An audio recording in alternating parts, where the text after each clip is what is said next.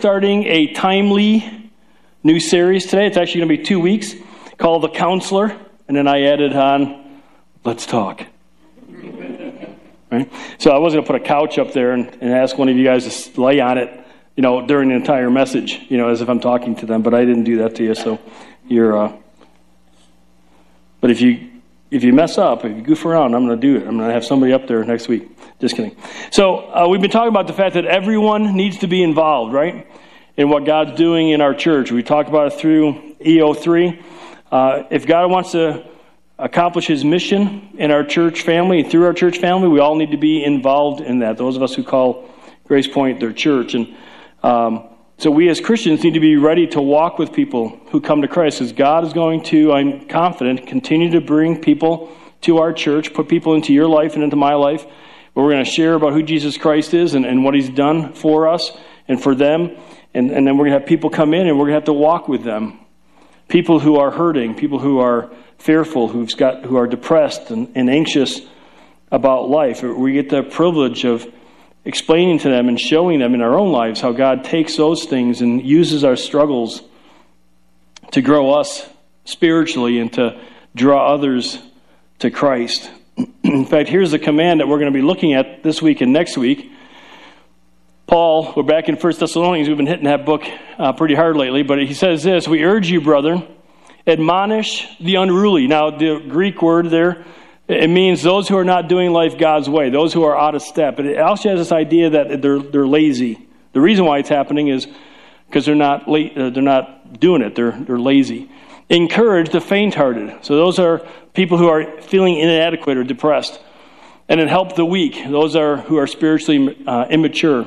And then be patient with everyone. And so um, next week, we're going to look at, we're going to talk more about that verse, but then 15 through 23, we're going to talk about how does that happen? How do we, you know, admonish people? You know, how do we encourage people? How do we help people?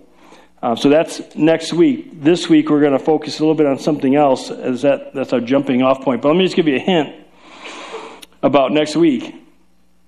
For us to do this command, and the rest of the verses, because there's a bunch of commands in these verses, for us to do that, we have to commit ourselves to work towards a total life change, a total lifestyle change in the way we think in the way we respond.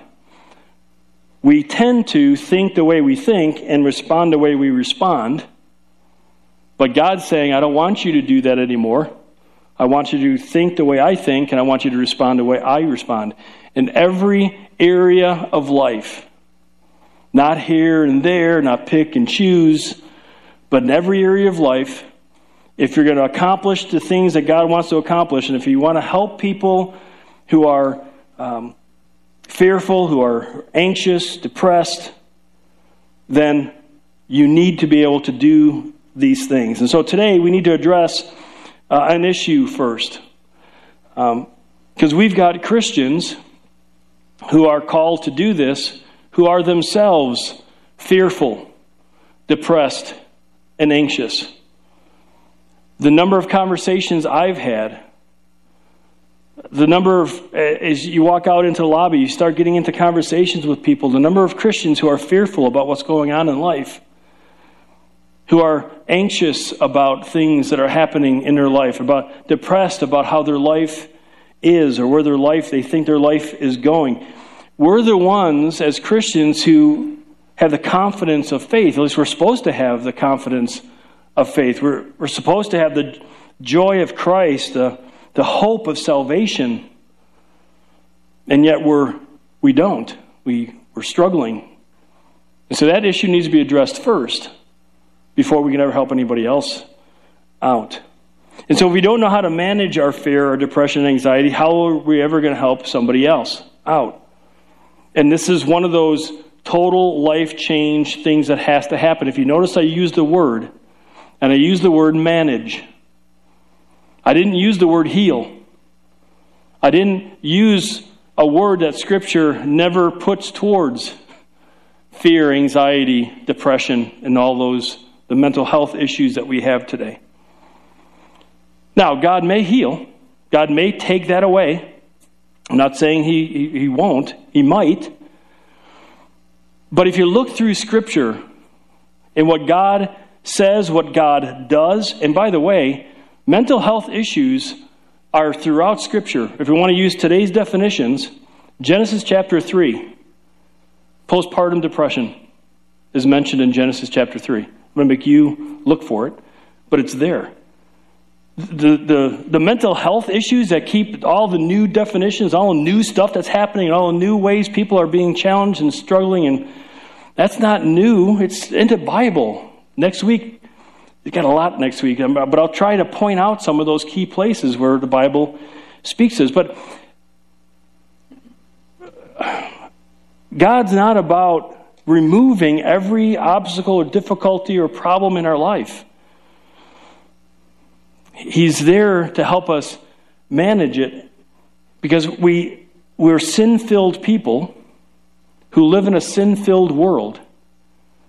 And when we place our faith in Christ, yeah, there's some things that change in our life, but our, our bodies, our minds, keep trying to get us to go back to the way we used to think, to go back to the fears that we used to have.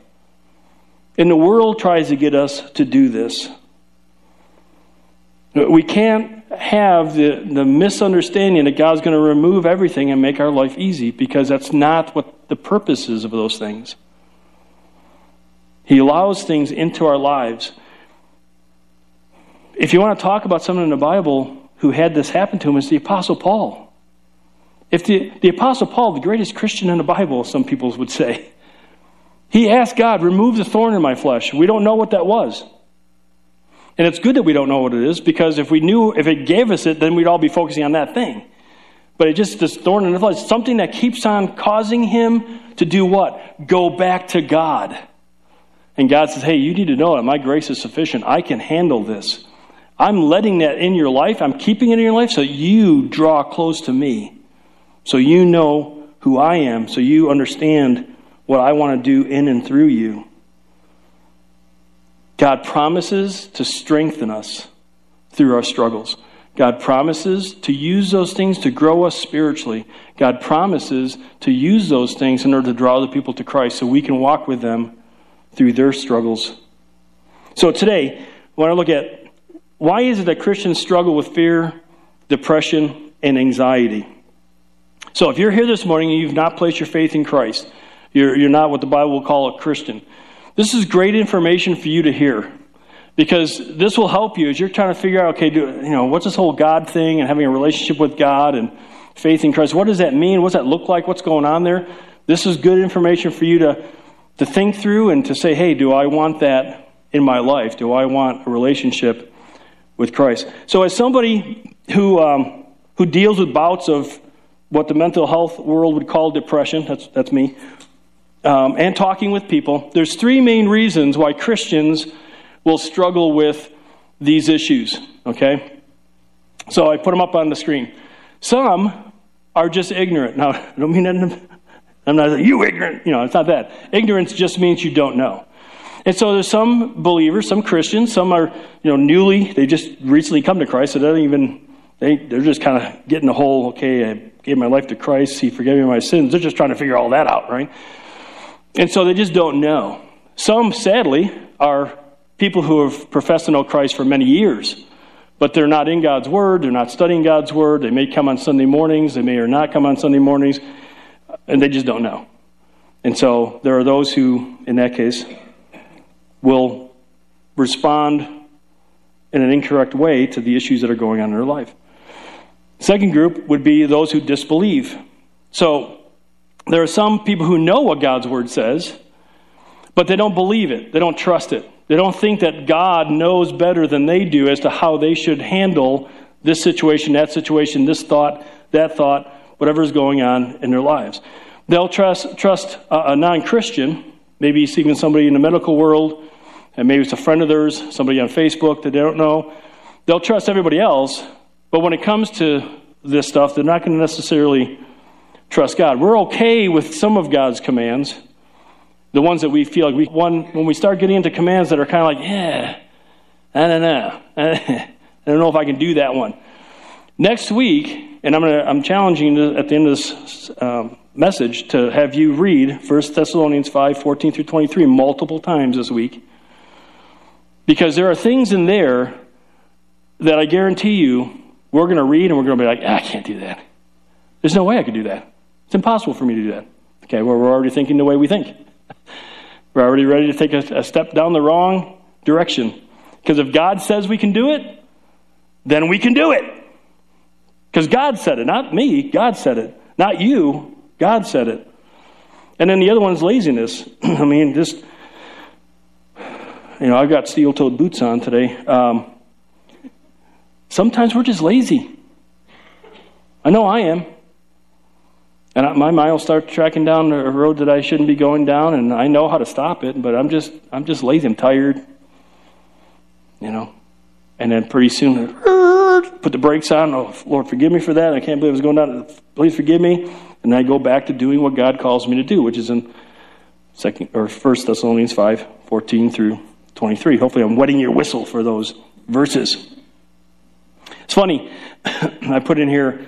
Um, I said, um, drugs. Uh, drugs only deal with symptoms and usually for a time, but not the underlying thinking and perspective that causes FDA. Isn't that funny? FDA, federal drug. Anyways. um, no, I literally, it was in my notes. But that is the case. And somebody asked me this morning, does that mean we shouldn't, we shouldn't be taking drugs? I'm going to hold off on that till next week. Okay, let's just wet your whistle even more. Find out about that next week. so I can't make a person trust God. I can't motivate people to be in God's Word, but what I can do this morning is I can, I can give you some information. I can help with the ignorance side of things. Um, and, and I'm ignorant too, so this is going to be really good. Um, but I want to talk about this morning about who, who we are. Now, I'm talking to Christians this morning, okay? Um, so, who we are as Christians. I want to talk about who God is, and then I want to talk about what God's purpose is in our lives what he's trying to do in and through our lives. Okay, you guys ready for that? Yep. All right. There's going to be a lot of verses. Pray for Don. He's working a computer this morning. There's a lot of verses. And so, what I'm encouraging you to do is I've put notes at the Information Center for you, a little half sheet that has all the verses in it. So, maybe, even though I want you guys to take notes, maybe what you, you would be better to do is just kind of sit back and just really focus in because I want us to know what God says. This is not about what Harold says. I want to give you what God says and let you interact with the verses that we're reading and respond in your heart to God. Uh, and don't throw tomatoes or anything at me. Um, so, what do we need to know? Well, first thing is this Christians are sinners saved by grace. Amen? Awesome. Thank you, Lord. Don't have to work for our salvation. Jesus did it, took, did all the work necessary, took God's wrath. But we're still sinners. All right? So that's an important thing to remember. So let me read these from Romans chapter 6. For if we have become united with him, with Jesus, in the likeness of his death, certainly we should also be in the likeness of his resurrection. So if you've placed your faith in Christ, you have been united with Christ in his death. Your sins have been placed on Christ. Christ took the wrath, God's wrath, your wrath that God is supposed to put on you. He did it to Christ. And when Christ rose from the dead, then we rise from the dead, in a sense, spiritually speaking, so that Christ's righteousness is given to us. Not that we are perfect, but when God sees us, he sees Christ. Knowing this, that our old self, our old thinking, our old living, the way we did life before salvation was crucified, was put to death. So, how you used to think, how you used to live, when you placed your faith in Christ, that died.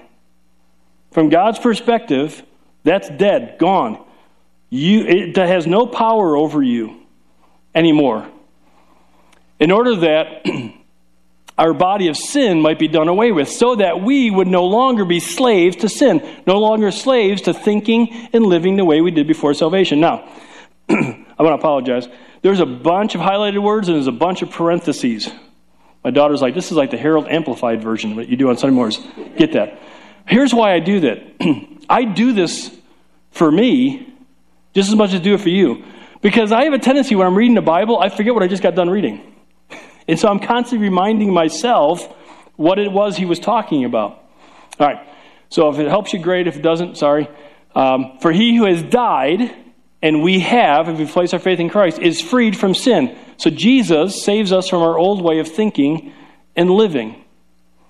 Therefore, because we've died to our old way of thinking and living, do not let sin reign or take control in your mortal bodies, your physical body. See, what happens is when we start thinking wrong, and this happens begins to happen over a period of time. We'll talk more about this next week, but you begin you think wrong, and then you start having fears about life, and then you start dwelling on them.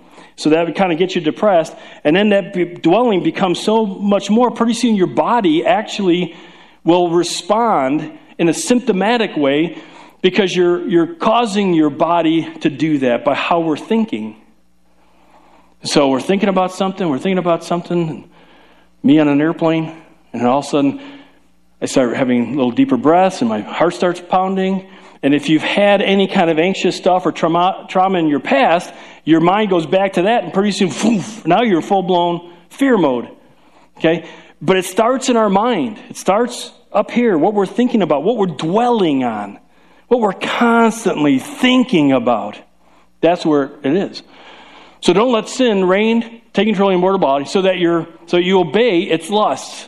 So you must reject the temptation to think and live our old way. That's, what, that's the battle that we're going to be talking about. And do not go on presenting the members of your body to sin as instruments of unrighteousness, but present yourselves to God as those alive from the dead. So we have a, we have a part in this. We have to make a choice, a, a decision. We can't be lazy in this. We've got to make a choice. Say no to what we would used to do and to say yes to what God's trying to get us to do and your members as instruments of righteousness to God. So we choose God's way by doing life God's way.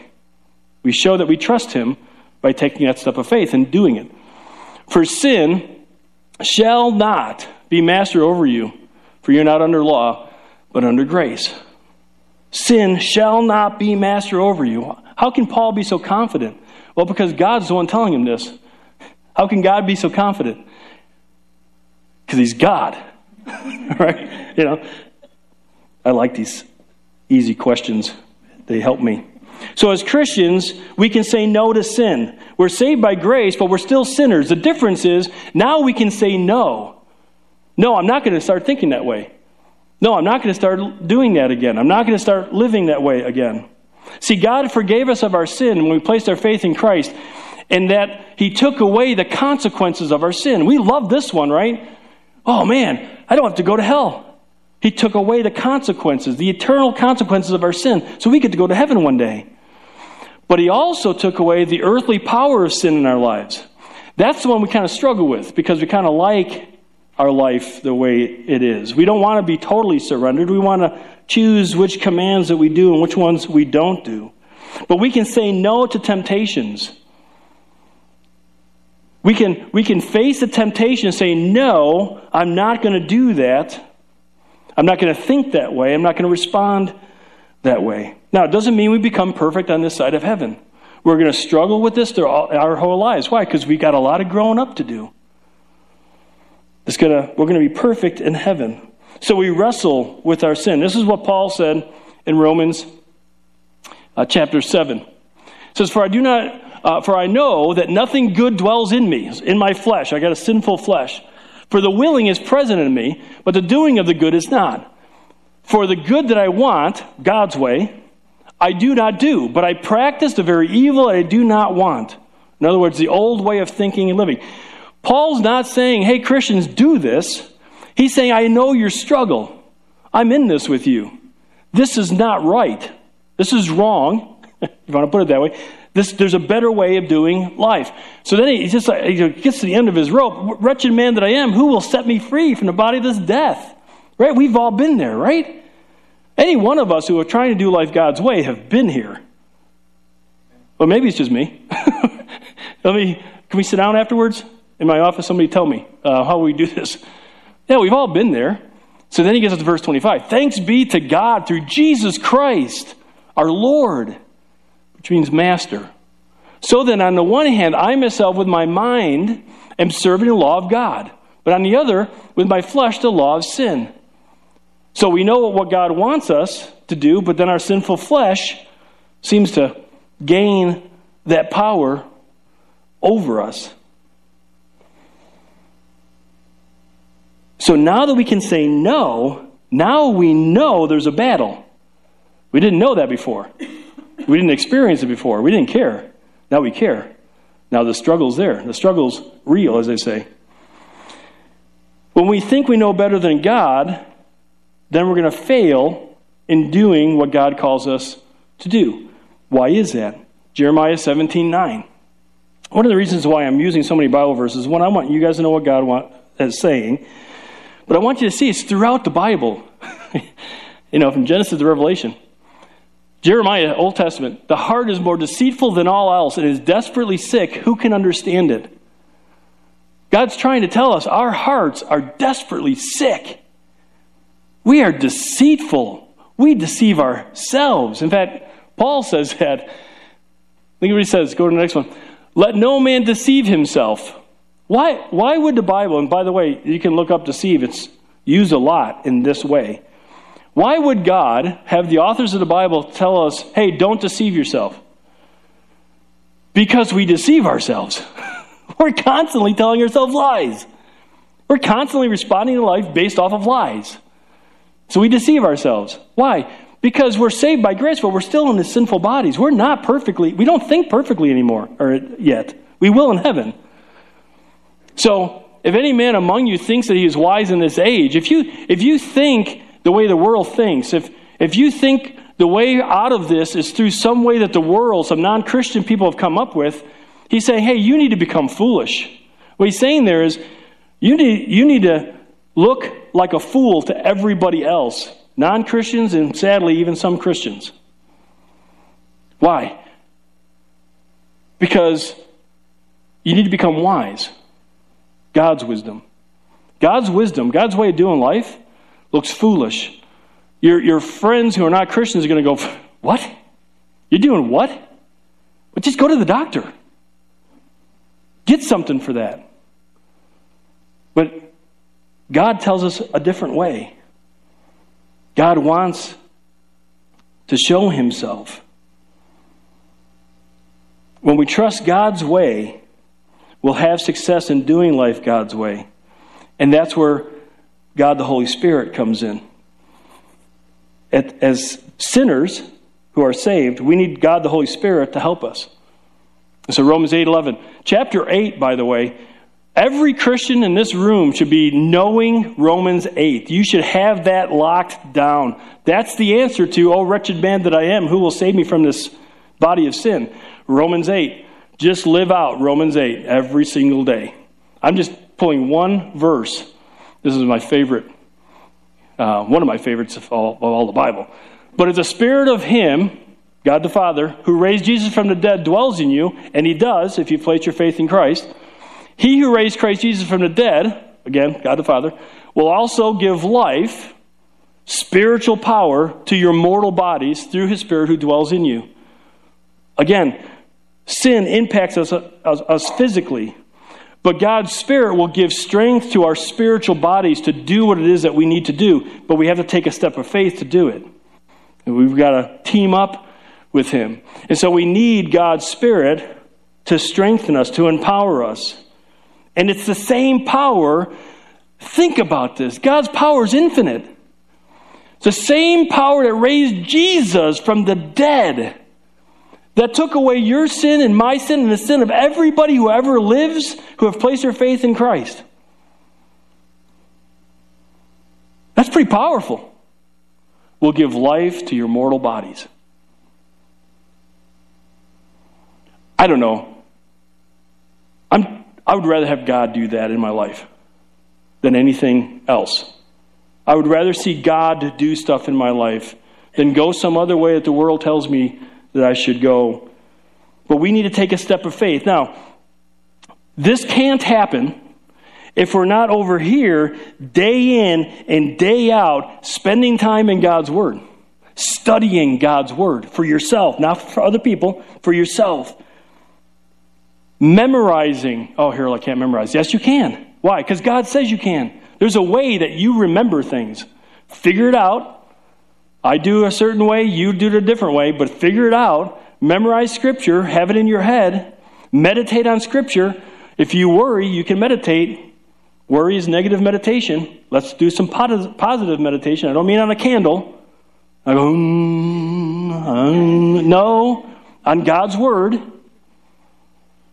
We, we need to fill our minds with God's Word. Again, next week, you're going to sit there and go, maybe even this week as you're reading it, wow, that's a total different life change thing. yeah. Woke up this morning at like quarter to, I guess it was not quite, anyways, 11.45 I woke up. And I didn't go back, I didn't fall back to sleep till about 1. Thinking about the message and, and just praying through things and pulling verses from my memory and, and you know, just adding, I was writing, I was emailing myself uh, just so I would remember some of this stuff. Ended up not really using any for today, but maybe next week. Why do we do that? Why do we spend time in God's Word? Why do we memorize Scripture? Why do we meditate on Scripture? Because Jesus did it. Jesus had it in his head, but as a human, he did it. When he was tempted by Satan, he used Scripture. And so, as Christians, we need to be in it. So, we're doing that, and then we're actually practicing it as well. You can't, you gotta both. So, that's who we are. we're sinners saved by grace. We need God's direction and power to do what He calls us to do. We're going to look foolish to other people, but we need to do it. We struggle because we fail to appreciate that God not only created our physical lives, but also the life that we should be living. Which brings us to the next point. God is the creator of life, not just physical life, the purpose of life. So Genesis 2:15, all the way back in creation, God created us. We believe that. I won't go into the whole thing. But in 2:15 it says, "Then the Lord God took man, Adam, and put him in the garden of Eden to cultivate and to keep it."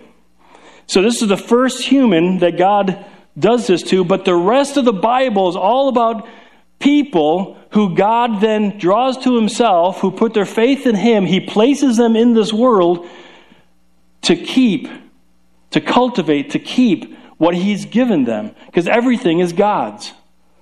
And so we cultivate it, we develop it, we keep it, we guard it. He's our creator. He determines our purpose. He didn't create us to do whatever it is that we want to do. We're to cultivate and keep, to manage, protect what He's given us and the world that He's placed us in, the garden that we have. And when we do, He says, I'm going to give you everything you need. If you're wondering why you don't have what you need, take a good look to say maybe you're not doing what God's called you to do. Because He promises to give you what you need. Here's a key point. When God created this world and our, and our purpose, He didn't ask man what his opinion was. And He's not interested in us telling Him what our opinion is. When He did all this, and He goes, Hey, Harold, um, you know, I, I know you got some incredible abilities when it comes to construction. Any thoughts? You know, anything I could do here to kind of get the foundation of this world and universe put together? You know, here's how life is supposed to be lived. Any, any, thoughts, Harold, on how you may want to, you know, maybe adjust some of my perfect plans and make it even better? You know, he's not asking us. Look what Isaiah 40 says. I mean, this is kind of like right in your face, blunt stuff, but who, who has directed the Spirit of the Lord? Or as his counselor has informed him? The answer in the, in the Hebrew is no, no one. God didn't ask us. He doesn't need to ask us. He's God. It's his idea, his plan. With whom did he consult and who gave him understanding? Who taught him in the path of justice and taught him knowledge and informed him on the way of understanding? Again, the answer is no one. He doesn't want our opinion on this. Our opinion is from deceitful hearts, hearts that deceive. He doesn't need us. We don't want him to. We want his way. That's where the freedom is. That's where the growth is. Kim and I had our taxes done this week, and uh, we were talking with our tax lady. Pastor's taxes are just really weird. And so we go to some lady who seems to have it figured out. I hope so. Um, if you see me handcuffed one of these days and taken to, you know, maybe. But, anyways, so we're talking, and she's telling us about this other pastor, so it's not Kim and me, some other pastor in another town who was working with a, a, a payroll company, and she was really frustrated with the payroll company. She was just making, you know, small talk because she was putting in numbers, and we were all just kind of, you know, sitting there just looking at her like, what are we talking about? She's putting. So anyway, she was giving us a story. So it was a pastor and his wife. The wife worked for the church as well. And they got the W 2, and the W 2, what they figured out eventually was they had some of the pastor's income in it, and some of the lines, or some of the boxes. And in the other boxes, they had the wife's. Well, that's illegal, you know, obviously, and that's not good. And so she was like, something's got to be here. So, long story short, her and, and one of her colleagues and the pastor got together and they called this company and they're like, hey, what's going on here? And because this is wrong, you guys got this messed up. You're the experts. You know, you guys got this messed up. And, and she says, or the lady on the other side of, of the phone says, well, that's how the pastor wanted it set up. And so our lady returned fire and said, You guys that are professionals. What are you doing listening to this pastor who obviously doesn't know what he's talking about? You know, getting the pastor potentially in trouble as well. That's what Christians do all the time. God's the expert. We don't tell God what to do. We don't come up with a better idea. We were, uh, years ago in, in Hagerstown, Maryland, Kim drove over to the high school, and then the truck wouldn't start. And so the, the battery needed to be jumped, and, and she couldn't get a hold of me. And, and so some high school kid shows up. He goes, Oh, I can help you with that. So he puts jumper cables on it, and she tries it. It doesn't start, you know, so obviously it's something, battery's dead. He goes, Oh, wait, let me try one other thing. When you're jumping a battery, there's not one other thing. You don't cross, okay? That's what he did. So if there was something wrong with the battery before, or wasn't before, now there was. There, when it comes to doing life God's way, there's not another way to do it. You don't cross the wires. We do that, we blow up our lives. And then you got to run over to the. Well, no, the, that whole illustration dies right there. So, because we went to the auto parts store, got a new battery, it all worked, it was fine. But I'll move on. So, why has God done all this? Why has God created us? Why has He saved us from hell? Why does He give us His Holy Spirit to do life his way. Well, it's not for him to become a personal genie in our lives. It's not for us to give up our list and say, okay, and he makes it happen. All right? There's a reason why he's done it, and it's not for us in a sense of our way of doing life. And so here's what he says in Ephesians 2 and in chapter 3. Ephesians 2 4. This is right after Paul says, Hey, remember before you came to Christ, you were spiritually dead? and you were going to experience God's wrath. But God, God jumps in to save us, being infinitely rich in mercy. Now, anytime you see a characteristic of God, put it in your head infinitely. He's infinitely merciful. So it doesn't matter what you've done, He's got mercy to cover it. Doesn't matter what you've done, He's got grace to cover it. He's infinite, right? It's awesome. But God, being infinitely rich in mercy, because of His infinitely great love with which He loved us, even when we were dead in our transgressions, before we even placed our faith in Christ, made us spiritually alive together with Christ. By grace, you've been saved through faith. Even when we were dead, He died for us to have life, and then He gave us that life when we trusted Him, when we put our faith in Him. Then he raised us up with him and seated us with him in the heavenly places in Christ Jesus. Past tense in the Greek means it's as if it's already happened. So a whole another ser- uh, sermon, but that's eternal security right there. You don't need to ask God to save you every week. One and done. You want to put it that way. So that, here's the reason. Why does he do this? So that his purpose for saving us, in the ages to come, he might show the surpassing riches of his infinite grace and kindness towards us in Christ Jesus. Go to the next one. Chapter 3. To me, speaking of Paul, the very least of all saints, this grace was given. Which grace? The gift of preaching to the Gentiles or non Christians the unfathomable riches of Christ, infinitely so, by the way, and to bring to light what is the administration of the mystery which for ages has been hidden in God. In other words, God's plan for salvation, who created all things. Next one. So that, here's the purpose for saving us, the manifold wisdom of God might now be made known through the church, so as individuals coming together as a church, to the rulers and authorities, which ones? In the heavenly places. Why did God save you and me? Not for how good we look, not for the talents that we bring, not for the ideas that we can bring to a brainstorming session with God. He did it for himself, to show himself, to reveal himself, to glorify himself, to show how awesome he is to us and then through us to others. That's why we're in the life that we have. That's why we're going through what we're going through. So God can show himself in and through us to other people once he saves us from our sins and once he saves us from the eternal consequences of his sins, then he wants us to be saved from the earthly power of sin so that we become more like Jesus Christ. That's what it says in Romans chapter 8. Go to the next one. And we know that God causes all things to work together for good. We love this verse, right? For good to those who love God those who are willing to sacrifice their way for God's way. Love is looking out for the best of somebody else, no matter what it might cost us. We're going to look out for God's best and since we're going to do life God's way. What is it going to cost us? Doing life our way, thinking the way we think, responding the way we respond. So we put that to death because we love God. To those who are called according to his purpose. What's the purpose? Verse 29. For those whom he foreknew, he also predestined, he chose them for salvation, to become what? Conformed to the image of a better version of Harold. No, to the image of his son. God's not looking to make you a better version of you. The world says, right? Hey, man, find your path and make a better version of you. No! Don't settle for that. That's shooting way low. Conform to the image of Jesus Christ allow Christ to grow himself in you.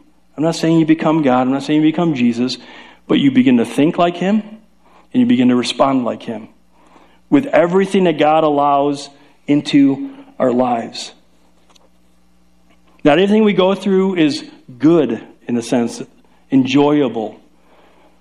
We weren't, God never promised us that. He promised us the strength that we need to get through it. He promised us the growth that's going to happen. Gonna, he promised us the intimacy with Him that would happen. He promised to use whatever it is to show Himself through us to others who are looking for Him in their life. Close with this verse, ver, these verses. Hebrews. It is for discipline that you endure. God deals with you as with sons and daughters. For what son, again, whenever you see son, it's son and daughters. For what son is there whom his father does not discipline? But if you are without discipline, of which all have become partakers, if you're a Christian, you're, you're opened up to, you're opening yourself up to this discipline from God, then you are illegitimate children and not sons. In other words, if God's not disciplining us, then it's like we're not his children, because he doesn't do that for non Christians. He does it for those who place their faith in Christ, have been adopted by him. Furthermore, we had earthly, earthly fathers to discipline us, and we respected them. Eh. Shall we not much? He's, he's just being real positive there, right? You know. Uh, he didn't know my father. Um, no, I respected my dad. I just really didn't like when he disciplined me because, as always, he was wrong. It's me. Come on, people. You know what I'm saying? Oh, anyways. Shall we not much rather be subject to the Father of spirits and live? For they discipline us a, for a short time as seemed best to them. But he disciplines us for our good, so we may share his holiness. Oh, so that I think and I respond more like Jesus. All discipline for the moment seems not to be joyful, but sorrowful. Yet those who have been trained by it, that's the discipline here, is being trained. It's not punishment. Jesus took our punishment. This is training. This is developing. We do it in sports, and we're okay with it. We do it in music, we're okay with it. We do it in art, we do, you know, we do it at work. We're okay with it. Well, let's be okay with it in our Christian lives. Afterwards, it yields the peaceful fruit of righteousness, thinking, living like Jesus. so here's a big point. If we as Christians are going to manage our fear, depression, anxiety in a way that grows us spiritually and can be used to show others who God is, we need to stop thinking we or others know better than us. And we need to go to God, totally surrendered to doing life the way God wants us to do, to think the way He wants us to think, to respond the way He wants us to respond. As the band comes up, here's some takeaways. I know some of you guys are, what? He's done already? Yeah. Last month was just an aberration. that was long. So, first of all, for those, for those of you who are here this morning, you haven't placed your faith in Christ, and maybe you're think, sitting there going, wow, I want this. you know, I want this relationship with God. I want God in my life. I want God helping and encouraging. And uh, I don't want to go to hell. I want to go to heaven. But here on earth, I want Him to help me through this world. I'm not going to pray a prayer. You just need to have a conversation with God that kind of includes that kind of stuff up here. That you admit that you're a sinner. That you know you're separated from God, and that without Him, you're going to spend eternity in hell. And then just to believe. Believe means to trust your spiritual well being to Him. God said that Jesus took His wrath, God's wrath, on Him so that we wouldn't have to. God died, or Jesus died our eternal death. God the Son. And then confess that. Just confess that to God. Have a conversation to God. We call it prayer, but it's just a conversation with God where you say, God, I, I know I'm a sinner. I'm separated from you. I believe that Jesus died on the cross for my sins, and I'm trusting in Christ and Christ alone. And if you pray that prayer, have that conversation with God right here, right now, I'd love to hear about it. You don't have to do it right here. You can think about more, but I would challenge you to do it here, now. And if you do that, put it on a card, throw it in a bucket, or stop me out in the lobby. Let me know. Secondly, this week, prayerfully read through 1 Thessalonians 5 14 to 23 and ask God, and I don't mean just once, multiple times a day. Get it in your head. Get it in your heart and ask God, Lord, where do I need? Don't think about anybody else. Just think about yourself. God, help me to know where to, what's my next step. See, this isn't going to be a one, one and done thing. This is going to be the rest of your life until God takes you to heaven, where God's going to show you areas of your life that you need to submit to Him. And in that, then you're going to experience the confidence He gives. You're going to experience the joy that He gives. You're going to experience the hope that He gives. And then the third thing There it is.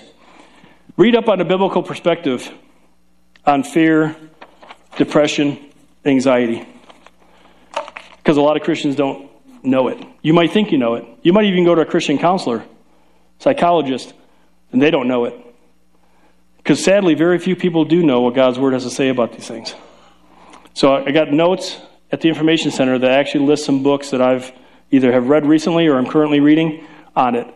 Um, for my own self, but also to help others as well. Let's go ahead and stand and close in prayer, and we'll close with a song.